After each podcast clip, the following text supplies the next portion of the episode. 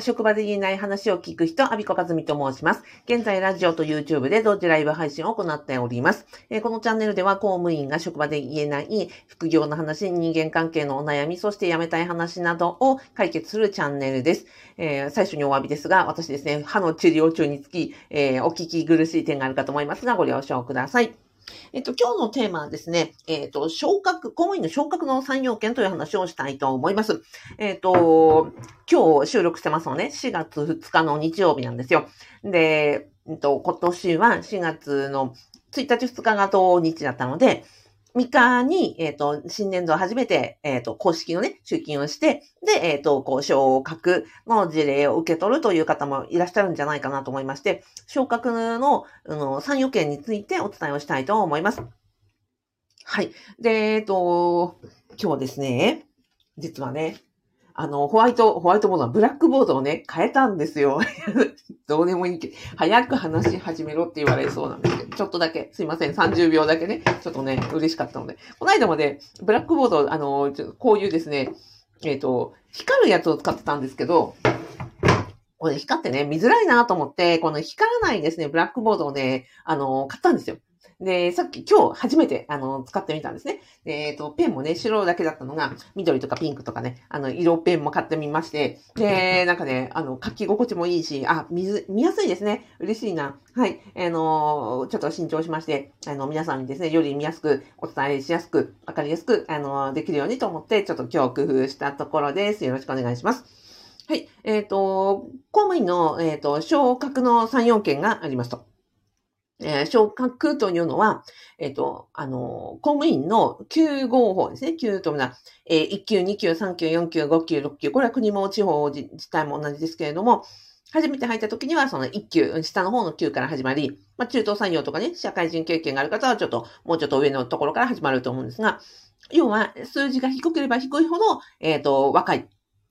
若い級で、えっ、ー、と、こう、ベテランとか昇進すればするほど高い数字の、えー、1, 1級、2級、3級、4級、5級、6級、7級、8級みたいにして、こう、上に上がっていくという制度になってます。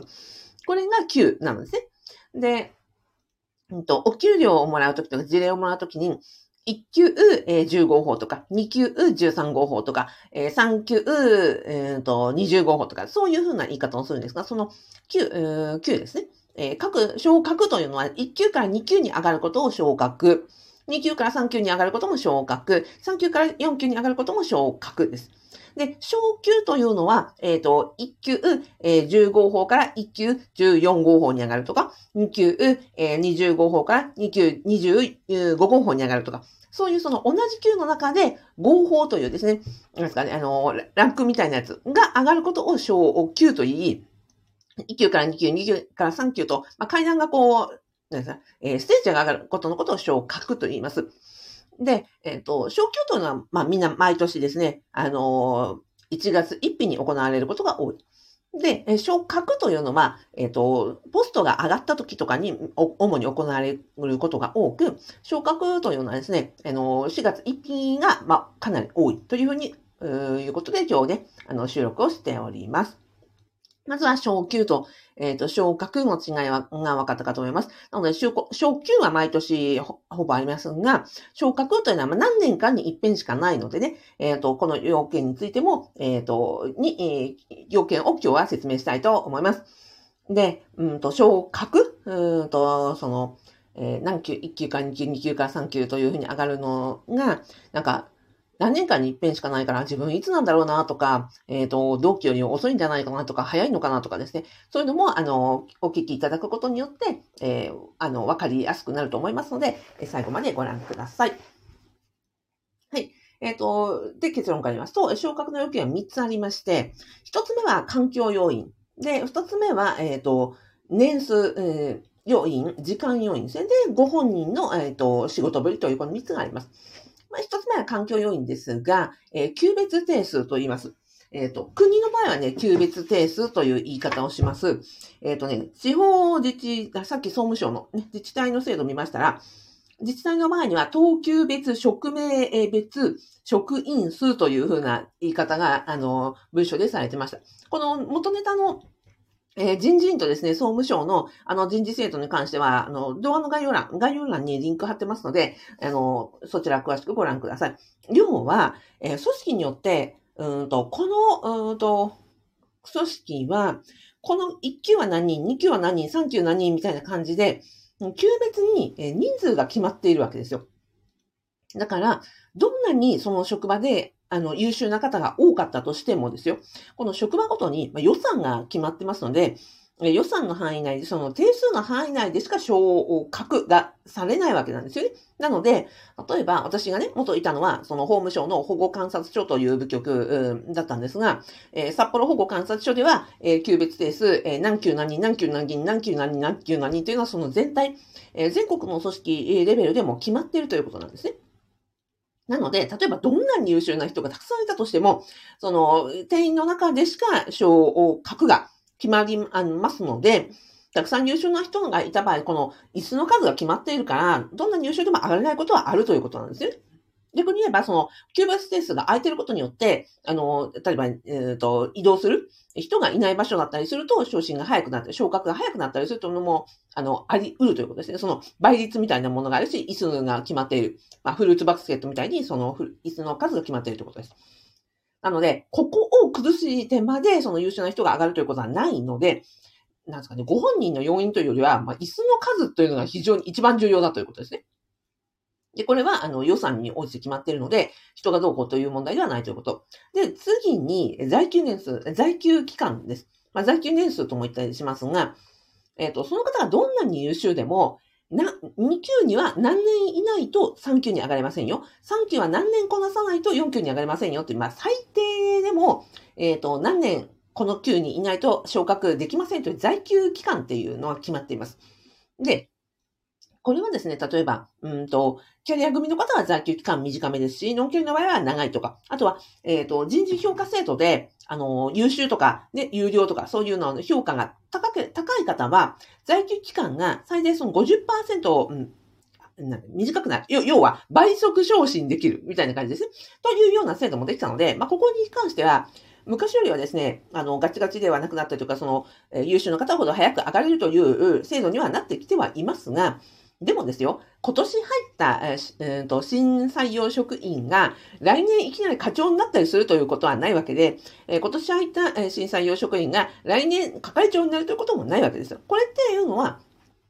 えっ、ー、と、在休期間、えっ、ー、と、1級は何年やりなさい、2級は何年やりなさい、えー、3級は何年やりましょうというのが決まっているので、ここを、あの、最低の在休期間よりも短く、えっ、ー、と、昇進するということは、どんなに優秀な方でもないので、まあ、最低でもこの、なんですか、うんと、最短最速で昇進しても、えー、係長級にはこん何何年かかるよね、えー、課長級には何年かかるよねというのは決まっているというところになります。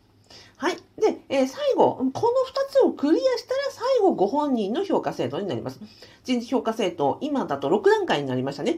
えっ、ー、とね、さっき見てました。さっき見てました。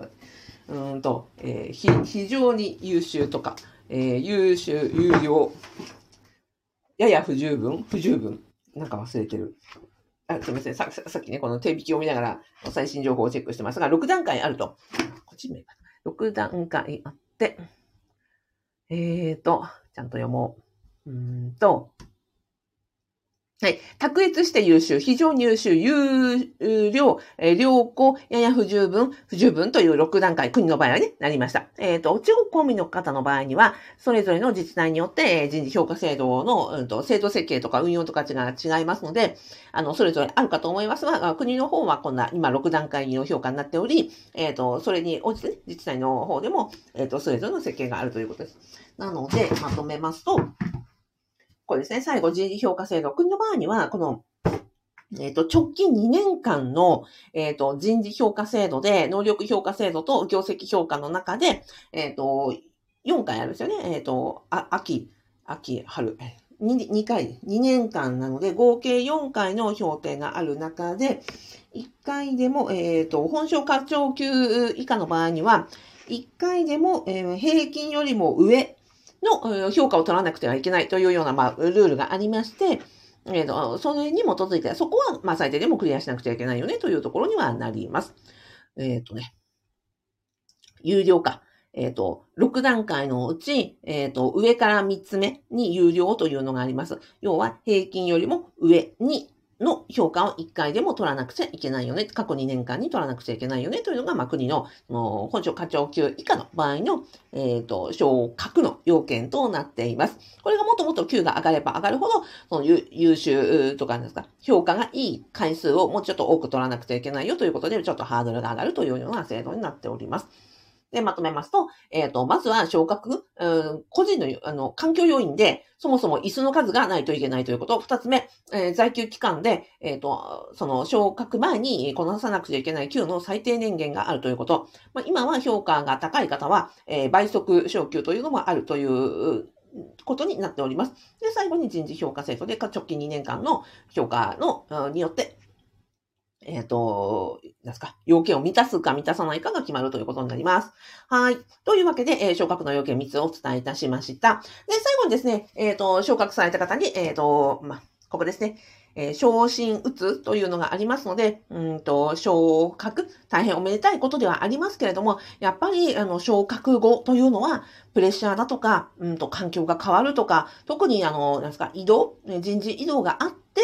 で、ポジションも上がって、で、周りの人間関係も結構変わって、業務も変わって、で、というような中で昇進、昇格ですね。をされることがほとんどなので、やっぱり、なんですかね、心理的に、え、プレッシャーが強かったり、ストレスを感じやすかったり、え、労働がね、やっぱり過重に責任も重たくなりますから、過重になります。えー、一番、自分にとっては一番初めての、あの、環境になるわけじゃないですか。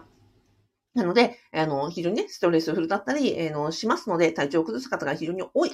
なので、えっ、ー、と、日頃よりも今まで以上にですね、睡眠とったり、栄養とったり、運動したりとかしてですね、あの、昇進打つというのがありますので、えー、こちら、め、あの、体調には、あの、日頃よりもよりより気をつけていただけたらと思います。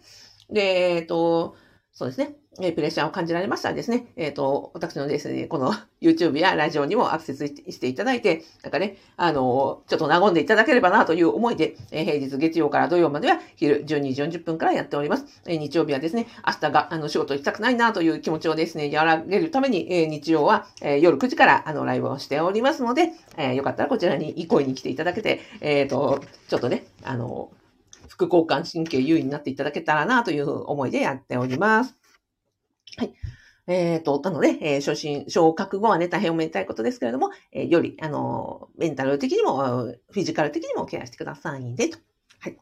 最後にご案内でございます。えっ、ー、と、あの、私がやっております、えっ、ー、と、公務員の副業不動産ゼミというのがありまして、えー、公務員在職中に、えっ、ー、と、不動産で、え不動産というその合法な副業をやりながら、職場にも言わ、あの、許可ね、出さなくてもいい範囲で、まずは、え副収入作りませんかということで、マネーリテラシーを上げ、そして、えっ、と、不動産について一緒に学んだり、交流してしたり行こうということですね。えっ、と、有川和美の副業不動産ゼミというのをやっておりますので、もし、あの、ご興味いただきましたら、動画の概要欄に、えご案内つけておりますので、えご覧になってみてください。それからですね、えっ、ー、と、4月の22日に、えっ、ー、と、私のその、イベント、えー、ズームで、えー、セミナーをですね、無料で開放しようと思っています。給与、今更聞けない給与明細と源泉徴収票の見方というイベントをやろうと思っておりまして、こちらの詳しいご案内をですね、メルマガの方で流したいと思ってますので、えー、よろしければメルマガ登録、あの、ご興味いただきましたら、えー、概要欄からアクセスしていただけると、すぐに登録もできます。はい。ではでは、えっ、ー、と、ラジオでコメントいただきました。ゆかさん、今日もありがとうございます。あとは YouTube でね、ご覧いただいて皆さん本当にどうもありがとうございます。では最後に、えっ、ー、と、ご覧いただき、えー、お聞きいただき、え感謝のハートマークで、え終わりたいと思います。本当にありがとうございました。あ、ゆかさんありがとうございます。